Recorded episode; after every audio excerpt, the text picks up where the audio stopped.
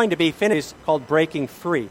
We've been following the early church through the book of Acts as they lived in the power of the resurrection and the filling of the Holy Spirit to break free into the life that Christ offers to us, life to the fullest, breaking through various circumstances and showing us how we too can have that uh, breakthrough. So we'll be reading today from Acts chapter 16, verses 16 through 34. I'll invite you to follow along with me. The words will be on the screen. You can also follow along on your phones or in the Bibles in your pew racks. Hear now the word of the Lord. The we, by the way, that you see at the beginning of verse 16 is going to be Paul and Luke. Uh, Luke is the writer of this uh, book, and it'll also include Silas shortly. One day, as we were going to the place of prayer, we met a slave girl who had a spirit of divination and brought her owners a great deal of money by fortune telling. While she followed Paul and us, she would cry out, These men are slaves of the Most High God who proclaim to you a way of salvation. She kept doing this for many days. But Paul, very much annoyed, turned and said to the Spirit, I order you in the name of Jesus Christ to come out of her. And it came out that very hour. But when her owners saw that their hope of making money was gone, they seized Paul and Silas and dragged them into the marketplace before the authorities. When they had brought them before the magistrates, they said, These men are disturbing our city. They are Jews and are advocating customs that are not lawful for us as Romans to adopt or observe.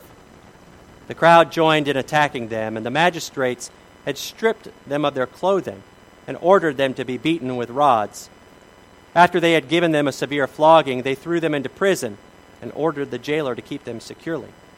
Following these instructions, he put them in the innermost cell and fastened their feet in the stocks. About midnight, Paul and Silas were praying and singing hymns to God, and the prisoners were listening to them. Suddenly there was an earthquake so violent that the foundations of the prison were shaken, and immediately all the doors were opened and everyone's chains were unfastened. When the jailer woke up and saw the prison doors wide open, he drew his sword and was about to kill himself, since he supposed the prisoners had escaped. But Paul shouted in a loud voice, Do not harm yourself, for we are all here. The jailer called for lights, and rushing uh, in, he fell down trembling before Paul and Silas.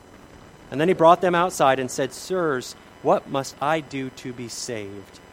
And they answered, Believe on the Lord Jesus, and you will be saved, you and your household. They spoke the word of the Lord to him, and all who were in the house. And at the same hour of night he took them and washed their wounds and he brought his entire family. They were baptized without delay.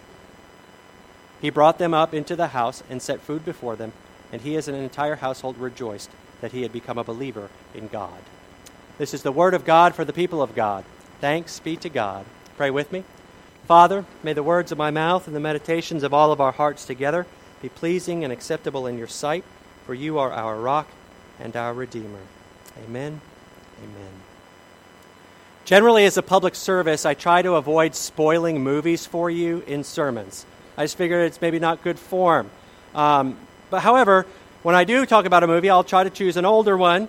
Uh, so chances are you've seen it. And here's the deal I'm just going to tell you right out. I'm, I'm hard nosed about this. If I talk about a 10 to 20 year old movie and you hadn't seen it yet and I spoil it for you, it's completely on you. There ain't nothing I can do about that. I'm just sorry. There's nothing I can do about it. Um, if you want to bring me a list of movies that you just don't want me to talk about, uh, I'll consider it. Um, or you can work children's church that day. Who knows? I kid, I kid. Uh, two movies on my mind today, real quick. Uh, the, the, Truman Show is one of my favorite movies. Uh, these are not pastoral recommendations, mind you. you just, I trust you, grown ups, to know the difference. All right, The Truman Show, one of Jim Carrey's first dramatic roles. Real quick, here's how it goes uh, Truman was adopted as a baby by a TV company. As a, what they did was they, they broadcast his life on TV 24 hours a day. It was like a huge hit. Uh, Truman grows up, everything around him is a set piece. Everybody in his life is an actor. His whole life is a production, even his family. Along the way, uh, Truman is thinking that he's living his own life and making his own choices, and he gets suspicious and discovers what's really going on. All along, Truman thought he was free. It turns out Truman wasn't quite as free as he thought. Another movie uh, comes to mind. Again, not a pastoral recommendation, but just a movie that I've seen The Shawshank Redemption. You know, a good movie. uh, good in terms of uh, entertaining. So the movie takes place in Shawshank Prison.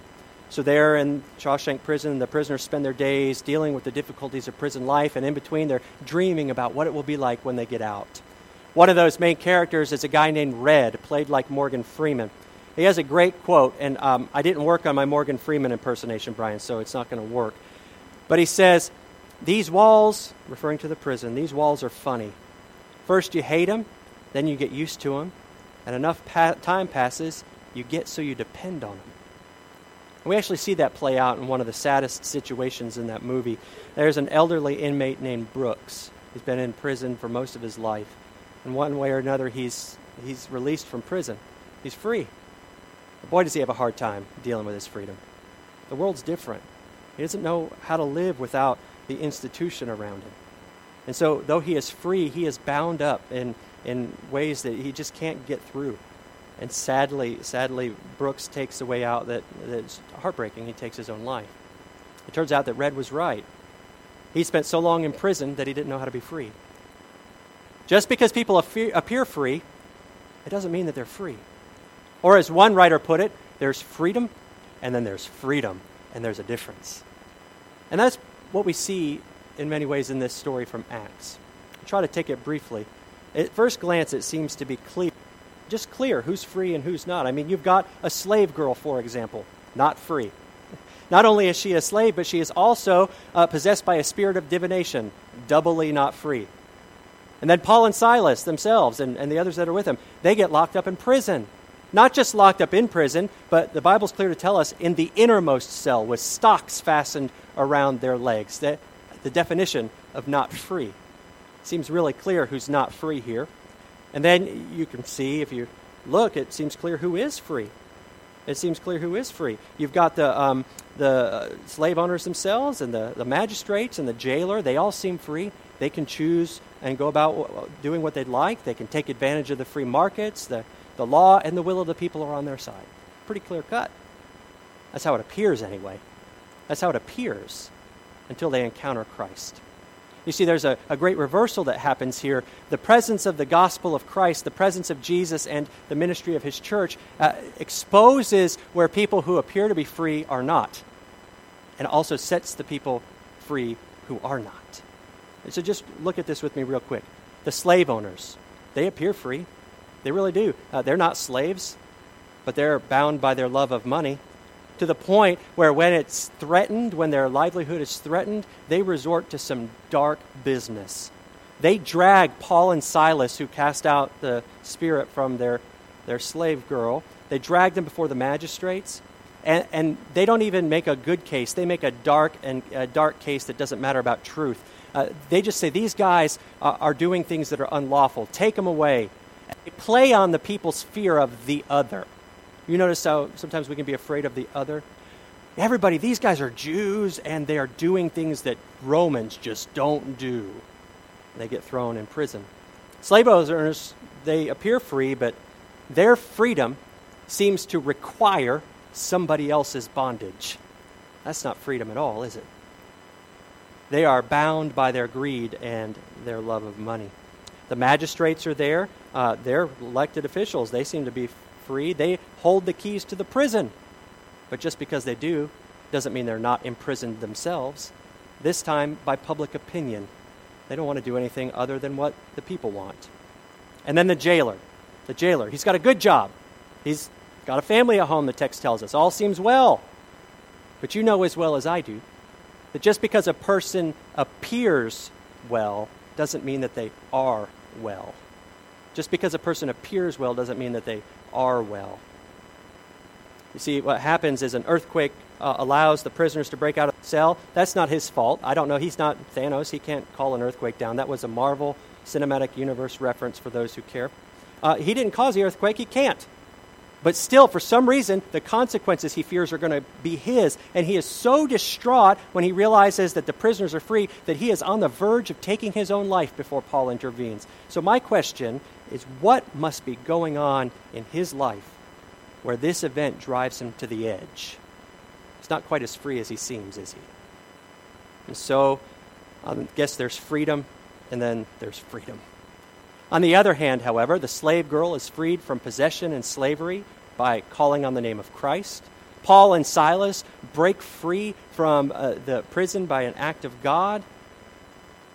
One more time, though, the jailer. We actually see him go full circle.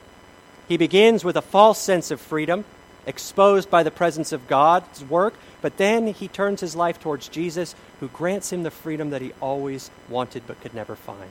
And so it's a story of reversals. Those who appear free are not. But those who appear to be bound by the end are free. Do you see the difference? And what is the fulcrum of that seesaw? What is the difference maker? And it is Jesus. It is the presence of Christ, the work of God, and the ministry of the church.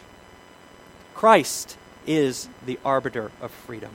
Not you, not me, not the images that we uh, project of ourselves, not anything we could attempt. Christ is the bondage breaker. That is Jesus.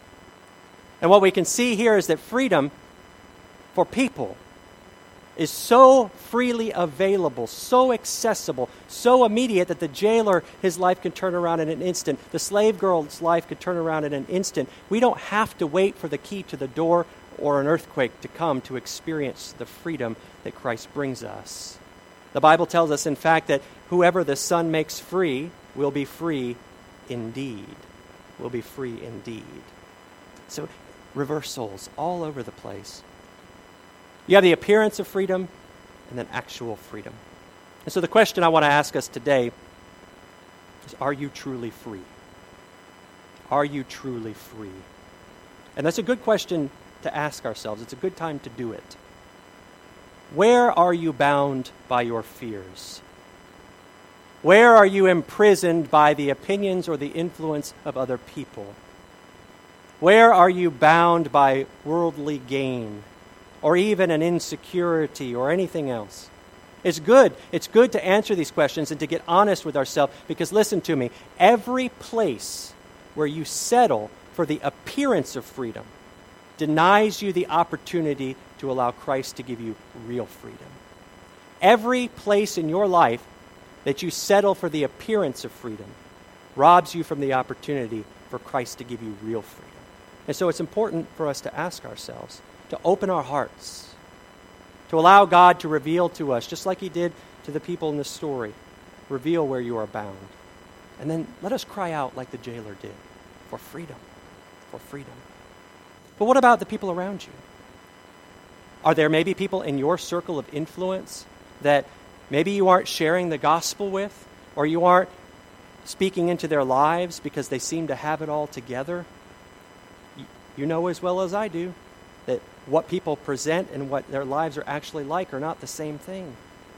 And listen, I'm going to tell you a, a, a truth that um, might be hard for some folks to hear is that even and especially in the church, the way that we present ourselves is not always what's really happening in our lives.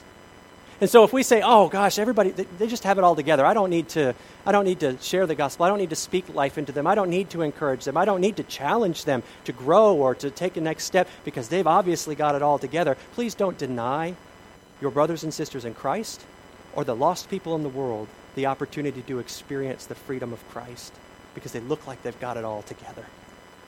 Because if the jailer tells us anything, is that sometimes when people look like they have it all together, they are in desperate need of true freedom.